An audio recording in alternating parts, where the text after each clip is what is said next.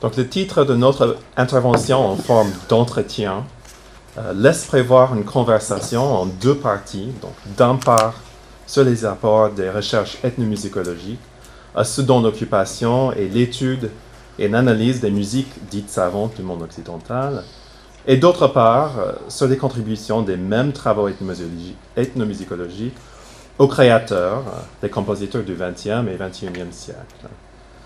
Donc peut-être euh, il sera utile de commencer par quelques définitions qui permettront à notre public, surtout ceux qui ne sont pas encore familiers avec vos travaux sur les musiques de l'Afrique centrale, de saisir votre conception du travail de l'ethnomusicologue.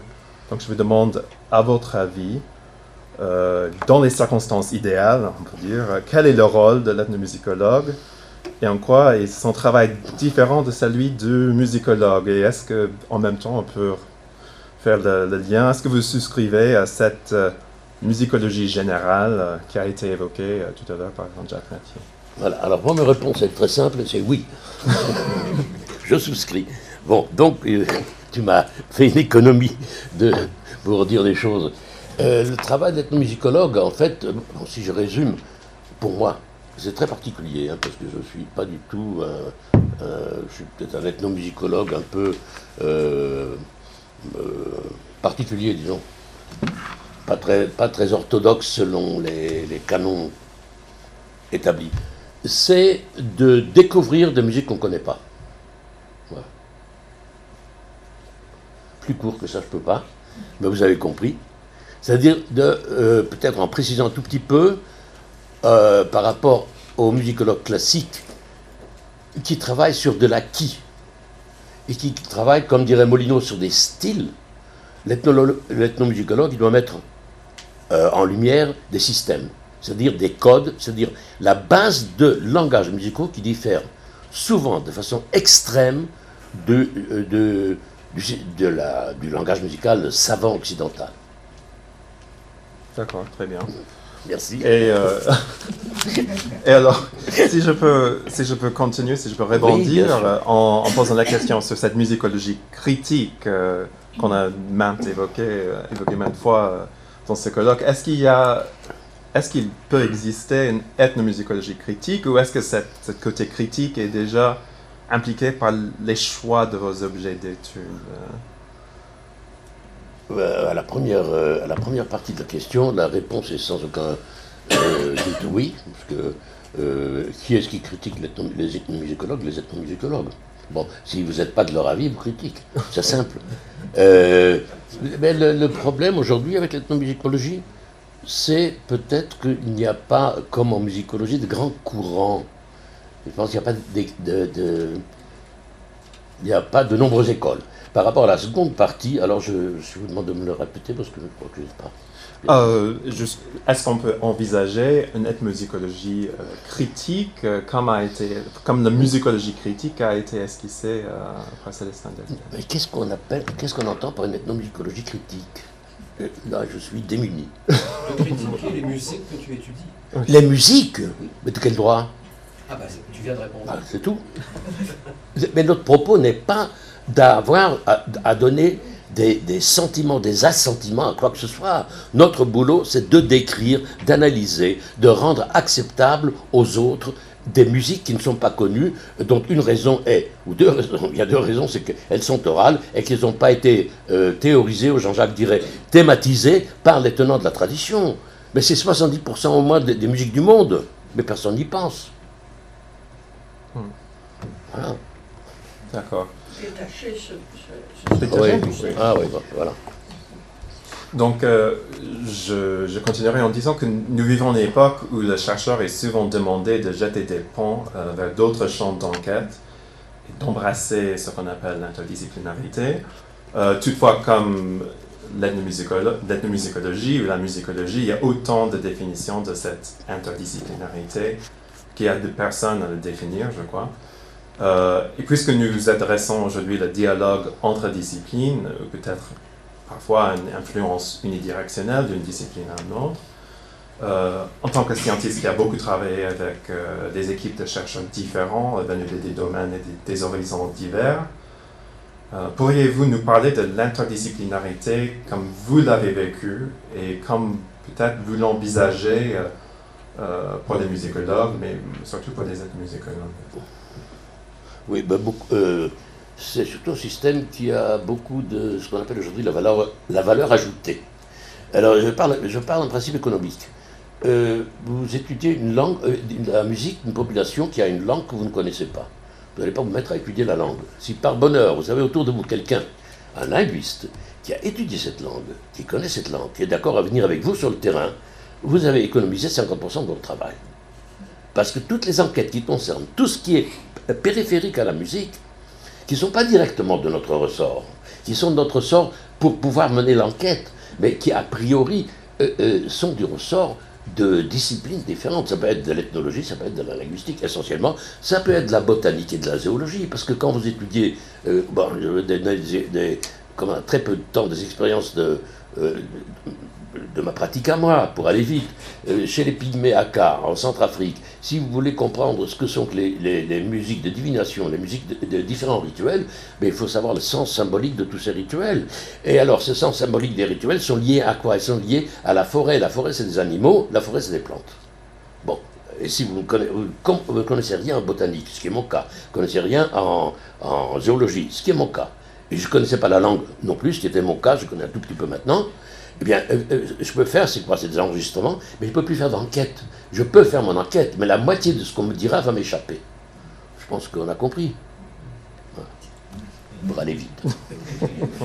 On a besoin d'aller vite. Euh, donc, pour, pour rentrer dans le vif du sujet, peut-être un sujet qui est familier de certains, mais pas des autres, pourriez-vous nous parler justement de cette technique de re-recording ah. que vous avez développé euh, pour analyser les polyphonies africaines et, surtout de l'intérêt que cette technique a suscité chez George Ligeti euh, euh, et lié à cette question qui est peut-être familière de certains. Est-ce que vous croyez que c'est possible de décerner comment la curiosité ou l'ouverture d'esprit chez un compositeur comme Ligeti se sont transformés en actes créatifs finalement?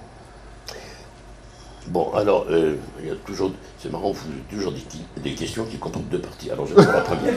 Alors, première, le re-recording, euh, ça a été inventé en 71. Je vais, pas je vais vous dire en deux mots. Le re-recording par rapport aux techniques d'aujourd'hui, c'est euh, de la préhistoire. C'est de l'artisanat euh, moi-même, je, comment est-ce que j'ai pu faire ça? Parce qu'il n'y a pas si longtemps que ça, je travaille avec euh, Nathalie Fernando, qui est euh, professeure à l'Université de Montréal, et travaille avec Jean-Jacques depuis un certain nombre d'années, au Cameroun, chez les Pygmées Bédjan. Et elle était là avec celui qui était à l'époque son époux, Fabrice Morandola, voilà, merci. Et j'étais venu avec eux pour un, peu, faire de la méthodologie plus que du travail. Et puis ils avaient un petit, un petit machin grand comme ça, hein, et, sur lequel il y avait 12 pistes. Et puis on, venait, on mettait à chacun des pygmées qui devait chanter un casque, avec ici un microphone, et hop, hop, hop, on passait. Ils étaient 8, il y en avait un qui frappait des mains pour donner la battue, et puis on les, on les enregistrait tous ensemble, et on pouvait séparer parfaitement chacune des voix, et, les, et les combiner comme on voulait, c'est-à-dire le premier avec le huitième, le septième, le sixième, le quatrième avec les battements de main. ce que de mon temps était absolument impossible. je ne vais pas vous raconter l'histoire, c'est trop long. En fait, c'est avec deux, j'avais bricolé un système avec deux magnétophones euh, à deux pistes chacun, donc stéréophoniques, pour pouvoir enregistrer euh, successivement les musiciens qui participent à une euh, polyphonie ou une polyrythmie en d'autres termes, et pour aller vite, euh, j'avais euh, euh, mis en diachronie ce qui se faisait normalement en synchronie. Avec des repères pour chacun, pour pouvoir savoir par rapport à quoi il joue, par rapport à quoi il chante, et où sont ces, points de jonction, où, sont les points d'ancrage extraordinaires, où est la pulsation qui, comme une strie, la musique striée, comme dirait Boulez, passe à travers toutes les parties et les réunit, sinon euh, elles sont complètement incohérentes. Voilà. Alors, euh, comme été le premier à faire ça, ça m'a permis d'abord de, transcrire des musiques dont on considérait qu'il était impossible, il est toujours impossible de transcrire de l'oreille, je ne peux pas le faire aujourd'hui. Sur une musique que je n'ai pas décomposée, je ne peux pas faire de partition aujourd'hui, encore 40 ans après. Bon, ça c'est une chose.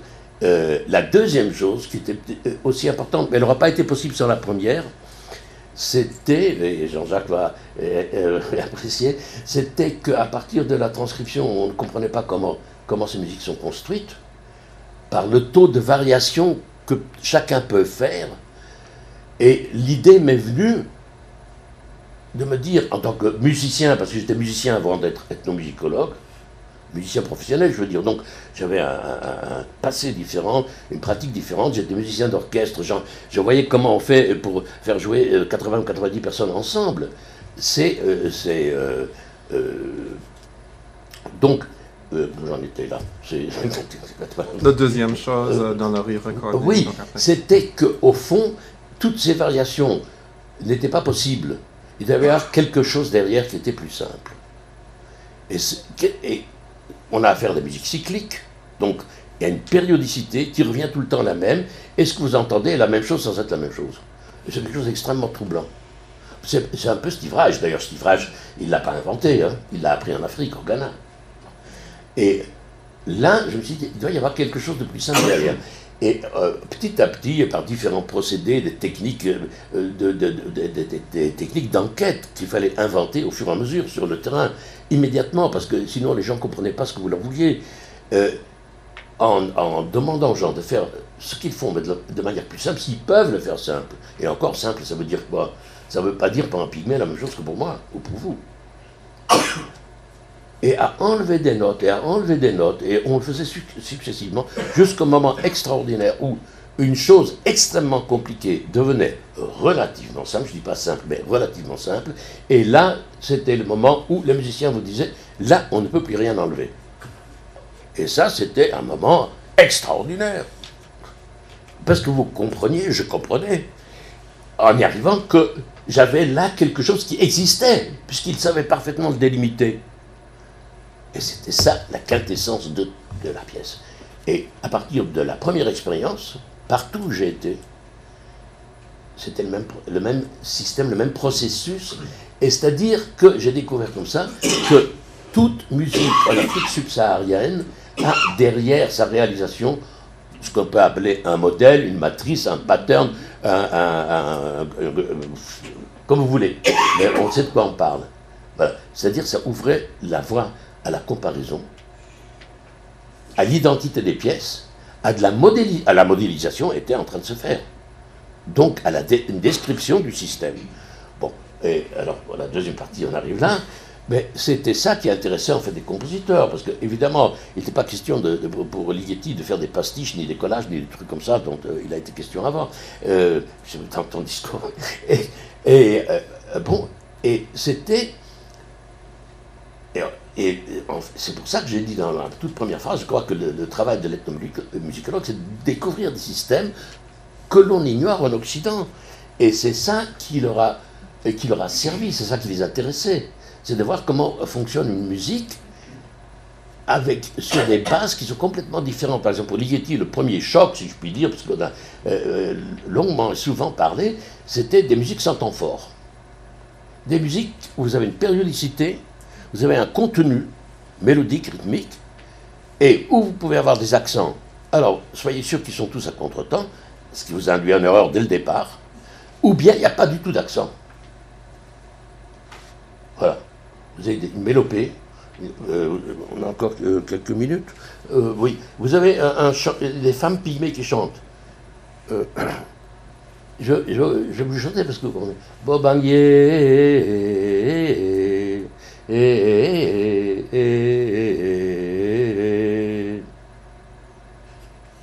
Ohé, ohé, ohé. Bobangui. Tiens, Bobangui revient. Mais qu'est-ce qui se passe? Est-ce que c'est mesuré? Pendant un an, je me suis posé la question. Et quand je suis revenu sur le terrain, je dis est-ce que quelqu'un peut me frapper des mains? Alors là, j'entends un autre domaine, c'est celui de l'expérimentation. Frapper des mains, ça a l'air bête comme chou. Mais si vous n'avez pas la frappe, la pulsation de musique africaine, ou n'importe quelle musique un peu compliquée, une musique sans accent et sans temps fort, vous ne pouvez pas la noter. Il me dit oui, alors je dis allez-y. Bobanguier, Bobangui. Euh, alors, je fais comme eux, je ne chante pas deux fois la même chose, hein, excusez-moi. Mais ce qui est important et ce qui est, ce qui est extraordinaire dans ce genre de choses, et c'est là la preuve par neuf, et en fait c'est là où devient une science, c'est lorsque je les attends au tournant, je les, attendais au silence. Eh, eh, eh, oh, eh, oh, eh, oh, eh. Bobanguier, hop, et je peux compter. Et j'obtiens mon cycle. Et il n'y a pas d'accent. C'est comme ça. Et avec les silences, on, on- se dit est-ce que c'est mesuré C'est pas possible que ce soit mesuré. Et quand il commence à vous frapper, quelle que soit la musique la plus complexe, au moment où il se met à frapper, vous dites évidemment, ça ne peut pas être autrement. Tellement c'est logique. Et puisqu'on parle de musique africaine, c'est des systèmes mathématiques, rigoureusement mathématiques, infaillibles. Et quand, euh, euh, à propos de Célestin, puisque c'est de Célestin qu'il faudrait parler, et qui dit, il a dit un terme que Jean-Jacques a euh, dit que j'ai noté, des musiques involontairement savantes. C'est l'involu- involontairement qui me gêne. Elles sont savantes, elles sont ô combien savantes. Mais involontairement me gêne. Il y a là un grand mystère. Et c'est un mystère qui m'émerveille, je crois qu'il émerveille n'importe qui qui se penche un peu sur ces musiques. Comment des gens qui ne savent pas lire, qui ne savent pas écrire, qui comptent à peine par, par 5, là, c'est le module 5, c'est la main, hein, et jusqu'à 18, 20, quand, quand on a demandé euh, au chef euh, Bonzo, le chef, chef, entre guillemets, l'an- l'ancêtre, le patriarche du campement Pygmé, Pygmée, où j'ai travaillé de 71 à 96, où je revenais régulièrement, je lui ai demandé combien d'enfants tu as? Il a dit il y a celui-là, il y a celui-là, et il y a celui-là. Mais, mais dis le nombre. Et il a rigolé. Des gens qui ne comptent pas, qui élaborent des musiques, donc, comme je viens de vous dire, vous les, vous les défaites, vous les refaites, vous les combinez, vous les analysez, elles sont rigoureusement mathématiques, fondées sur des systèmes tels que vous pouvez combiner des groupes de 3 et de 2, toujours, parce que ça vous donne beaucoup plus de, possibilités que si vous n'étiez que dans un système binaire ou ternaire. Le ternaire, il permet les deux. Et en fait, et ainsi les pygmées à K, puisque c'est d'eux que je parle, toute leur musique, à l'exception de un chant, est ternaire. Toute leur musique est ternaire. Et ce chant, et c'est pas un hasard, s'appelle Koli, c'est le chant que l'on chante sur le cadavre. Donc, on est de nouveau dans le symbolisme. Vous voyez, et les deux sont mêlés. Bref, pour revenir au compositeur, ben c'est les systèmes, c'est la systématique qui intéressait à Ligeti. C'est comment, avec des, des- ce que j'ai appelé, moi, euh, dans le jargon, des valeurs opérationnelles minimales, c'est-à-dire la subdivision de cette pulsation dont je vous ai donné l'exemple, c'est-à-dire est-ce que c'est tagadagadagadagadagadagada ou ta ta ta ta ta ta ta ta c'est aussi bête que ça. Hein? Binaire ternaire, ça me rappelle quelque chose. euh, tempus perfectum imperfectum. Mais vous avez aussi par 5, 1, 2, 3, 1, 2, 1, 2, 3, 1, 2, 1, 2, 3, ou 1, 2, 1, 2, 3, 1, 2. J'ai trouvé ça aussi en, Afrique centrale. Avec ça, comment je peux faire une étude pour piano qui va s'appeler Ordre des ordres et dans laquelle je vais euh, non seulement utiliser les mioles bien connues des musiques de la Renaissance, mais euh, faire du 3 contre 5 et du 5 contre 13 et du 7 contre 9 et tout ça à la fois et, et par les accents que je vais prendre et les mettre euh, contramétriquement parce qu'en fait elles ont toutes la même valeur. Je vais simplement accentuer de différentes façons et donner à l'auditeur l'impression qu'il entend plusieurs mélodies en même temps qui n'ont pas la même métrique. C'est ce qu'il a fait dans l'ordre des ordres, dans d'autres œuvres aussi. Enfin, ça, c'est l'un- l'une des, ex- des exploitations qu'il a faites de ses musiques. Alors, il m'a toujours dit, c'est Ah, c'est grâce à toi que je ai dit, Bah, écoute, j'ai dit, mais à la Renaissance, et un peu avant, à l'Ars Nova, à l'Ars Subtilia, on faisait pas autre chose. Ah ouais, mais ça m'aurait pris plus de temps de le trouver.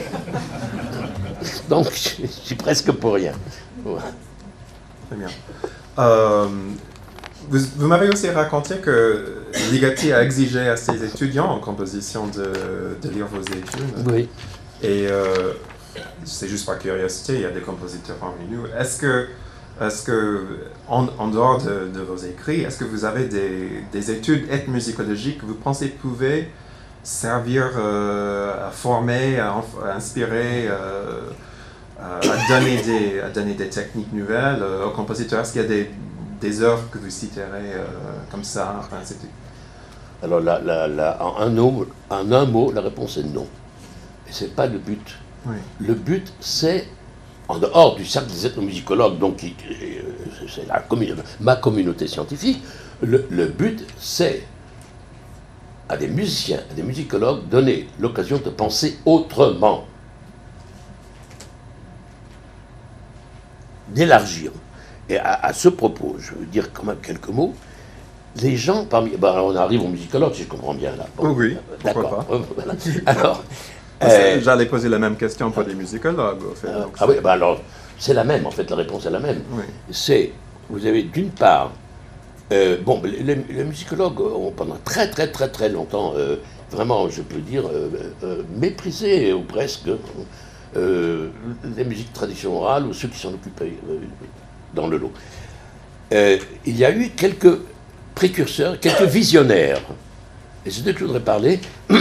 Alors, vous allez L'un des visionnaires, c'était dans les années 50 un musicologue euh, allemand autrichien euh, Walter Viora, qui lui était le premier à parler d'une musicologie générale, de briser, c'est-à-dire de briser, de, de, de, pas briser la brisure, mais de faire le contraire, de réunir la musique populaire ou folklorique, comme on disait alors, et traditionnelle, et la musique savante, c'est le premier. Le second était, alors là certains de vous vont être étonnés, Jacques Chaillet. Et le troisième était Célestin de Liège. De tout cela, le diagnostic, euh, vous posez la question tout au début, euh, la différence ethnomusicologie et ethnologie, et euh, Jean Molineau, mais Jean Molineau en fait n'est pas musicien à proprement parler, ni musicologue. Bon, bon d'accord, j'admets. Et je voudrais citer ce que Célestin de Liège a dit là-dessus. Quelle que soit la manière dont les problèmes sont vécus par la musicologie, c'est toujours la relation entre grammaire et histoire qui est au centre de toute problématique. Le privilège de l'ethnomusicologue me paraît être d'avoir à constituer les grammaires qui lui sont implicitement fournies. Parce qu'évidemment, ces musiques ont des, elles ont toutes des théories, ce qu'on oublie. Mais on ne les raconte pas, les théories, on fait. La théorie ne se manifeste que quand quelqu'un fait une erreur. C'est merveilleux, non? Faites l'hypothèse que mes pygmées ne se trompent pas pendant 25 ans, et vous avez toute la terminologie, le peu de terminologie qu'ils ont pour parler de leur musique, disparaît. Alors, notre privilège, c'est de avoir constitué des grammaires qui lui sont implicitement fournies, cependant que la dimension historique ne peut jamais s'imposer au point de l'obliger à évaluer d'importantes fluctuations. Je dirais que la vraie maîtrise de l'ethnomusicologue, il la doit à son ignorance. Et il continue.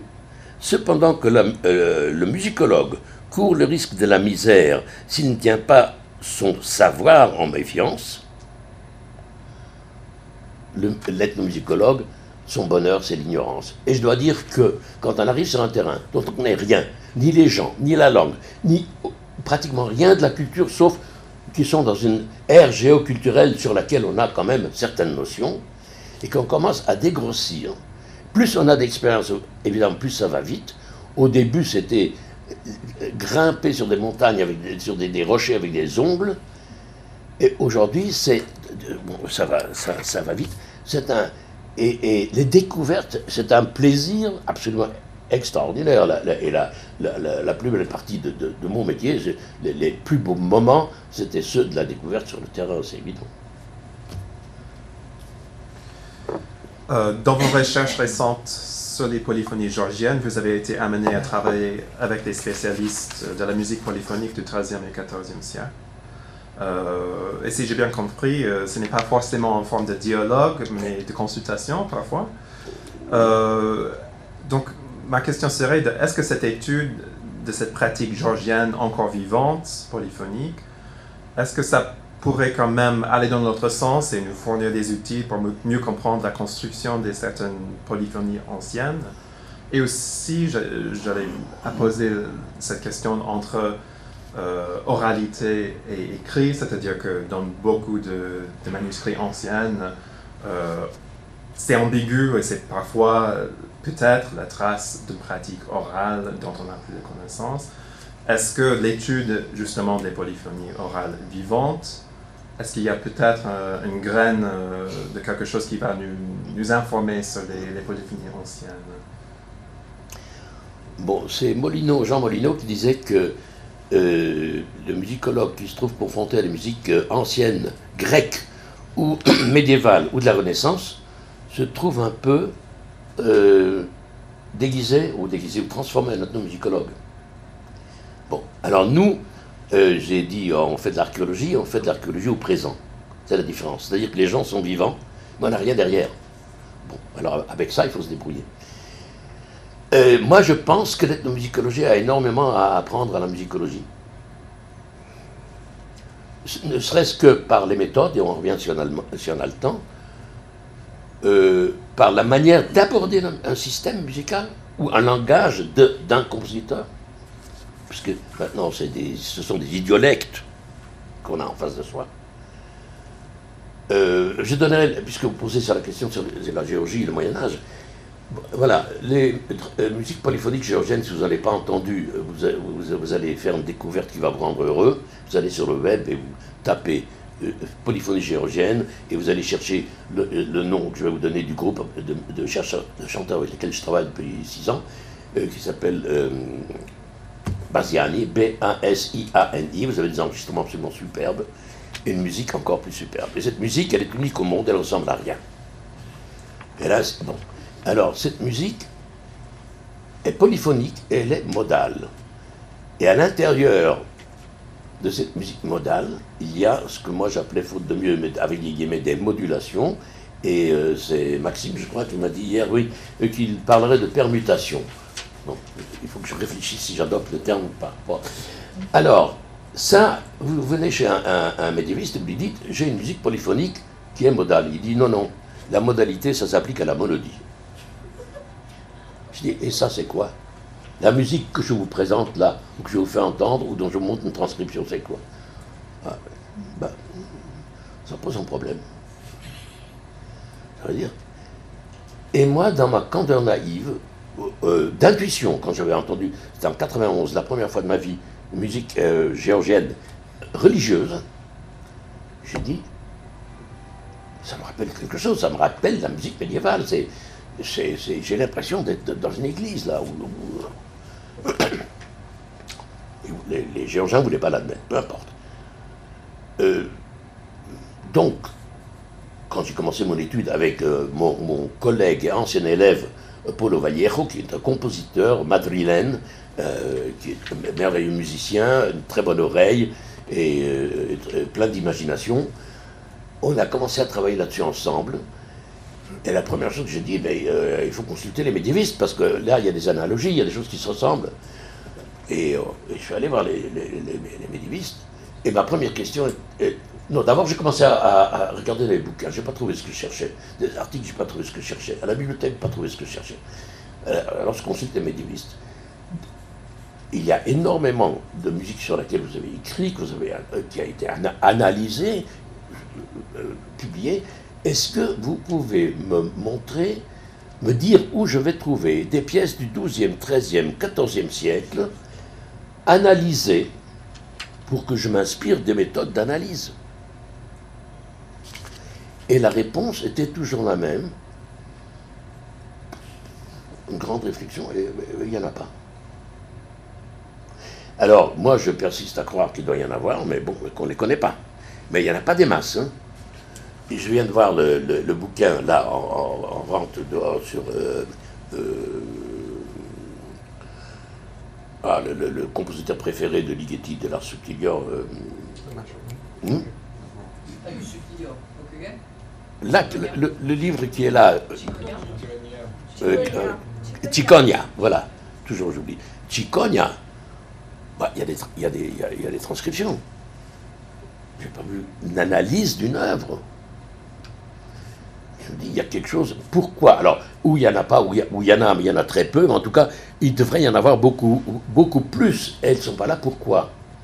Et ma, ma, ma, réponse provisoire à cette question, elle est ils n'ont pas trouvé la méthode d'analyse qui leur permettrait de le faire. Et alors, les musiques géorgiennes qui sont infiniment plus complexes que celles du Moyen Âge, pour les analyser, il ben, faut, élaborer une méthode. Et c'est ce que je suis en train de faire avec Paulo Valiero depuis euh, maintenant six ans. Et on progresse lentement, on va en arrière, on, on arrive dans des cul-de-sac, on repart en avant. Et on est en train de, en de faire exactement ce qu'il fait avec la musique africaine, c'est-à-dire que finalement, vous avez du début d'un chant jusqu'à la fin tant d'accords et tant de dissonances que c'est absolument impossible qu'elles soient toutes structurelles. Il faut donc chercher ce qu'il y a derrière. Et avec les musiciens du groupe asian dont vous avez parlé, on leur demande, parce que ce sont tous des gens qui sont, moi je les appelle schizo en rigolant, ils sont schizophrènes, parce que d'une part, ils sont tous diplômés de conservateurs d'État de Tbilissi, qui est reconnu comme un excellent conservatoire, de l'autre côté, ils chantent les musiques polyphoniques qu'ils ont appris quand ils étaient enfants. Ils chantent dans les chœurs, ils dirigent des chœurs, et ils chantent une musique qui n'est pas tempérée, dans laquelle on improvise. Bon, alors, euh, on vient pour répéter au conservatoire, il y en a un qui s'installe, commence à vous jouer un prélude de bar. Et après, il, se lève et puis il, prend, et, il me chante un chant religieux de l'église qui n'est pas tempéré. la première fois, je suis resté comme ça. Bon. Alors, et on leur dit, écoute, c'est impossible d'avoir tout ça. C'est pas possible. Tout ça veut dire quelque chose. Qu'est-ce qui est nécessaire là-dedans? Avec lui, on a, au moins un métalangage commun. Bon. Alors, ils ont bien compris. Ah, on ne peut pas le faire. Je, comprends ce que tu veux, on ne peut pas le faire. Je dis pourquoi? À cause des paroles. Quand vous êtes dans la liturgie. Je dis, ben chantez sur la la la. Et alors, ils ont commencé à chanter sur la la la, ou bouche fermée, ou tout ce que vous voulez. Et, ah, in fine, on avait sur un chambre dans lequel vous avez 42 euh, accords, il en restait 5 ou 6. Alors là, on a fait de l'expérimentation. C'est-à-dire qu'on a fait entendre les enregistrements qu'on a fait des 5 ou 6 accords qui restaient à des gens qui n'étaient pas là, évidemment, mais qui connaissent ces musiques, en leur demandant est-ce que vous pouvez nous dire si ce que vous allez entendre là correspond à un chant ou à un texte liturgique ou une, enfin, une prière, en fait, chanter, et éventuellement dire le titre de la pièce. Et ça marche. Ça marche pas toujours à 100%, c'est très intéressant, ils commencent à se bagarrer entre eux, et, on arrive à un consensus. Donc, c'est de la modélisation. Alors, je ne peux pas dire euh, si ça va être une réussite parfaite ou non, je, on peut, je voudrais présager de rien. Je veux dire simplement, que là, en fait, je pense que nous sommes en train de d'élaborer une méthode qui pourrait parfaitement, en étant adaptée aux besoins spécifiques des, phénomènes que l'on retrouve dans la musique médiévale et qu'on ne retrouve pas dans la musique géorgienne, c'est un outil, et en fait, le mot outil me semble euh, essentiel dans tout ce dont on parle ici, c'est-à-dire deux types d'outils, les outils conceptuels et les outils vraiment outils, c'est avec cela qu'on opératoire. Bon, je vous remercie. Je pense qu'on est, on arrive au bout de, notre temps, si j'ai bien compris. Ah oui. Euh, mais, euh, merci de ces. Je ferai juste de, de réflexion qu'on peut peut-être faire même des liens avec euh, les réductions Schenkeriens et surtout votre. Peut-être pas tout à ah. fait, mais surtout, j'allais dire, on peut prendre inspiration de cette volonté scientifique de vérifier des résultats auprès des praticiens. Je pense que ça, c'est, ça, c'est une chose qui manque parfois dans des études musicologiques qui, qui pouvaient être euh, intéressantes. Oui, oui, c'est, bon, ben, c'est des techniques d'abord d'utiliser vraiment de, la rigueur par la séparation des paramètres. Parce que l'analyse du rythme d'un chant, n'importe lequel, même un chant euh, que les enfants apprennent à l'école ici, et l'analyse mélodique, ça vous donne des, des, des, des résultats qui sont absolument différents. C'est-à-dire que vous avez deux types d'unités et que vous pouvez ensuite seulement corréler. Ça, c'est une chose, et je, laisse tomber les autres paramètres. La deuxième chose, c'est. Euh, la deuxième chose, c'est quoi? Je sais pas. Euh, donc, qu'est-ce que j'étais Oui, ben, des, outils, bon, euh, la validation. C'est-à-dire, vous, nous, qui avons le bonheur de travailler avec des gens vivants, eh bien, il faut valider avec eux. C'est-à-dire, est-ce que culturellement, ce qu'on leur propose en parlant de leur musique est acceptable par eux? Sinon, ben, finalement, la rigueur et la validation sont deux, conditions sine qua non euh, si on veut donner l'adjectif scientifique à un objet quelconque. Voilà, merci beaucoup.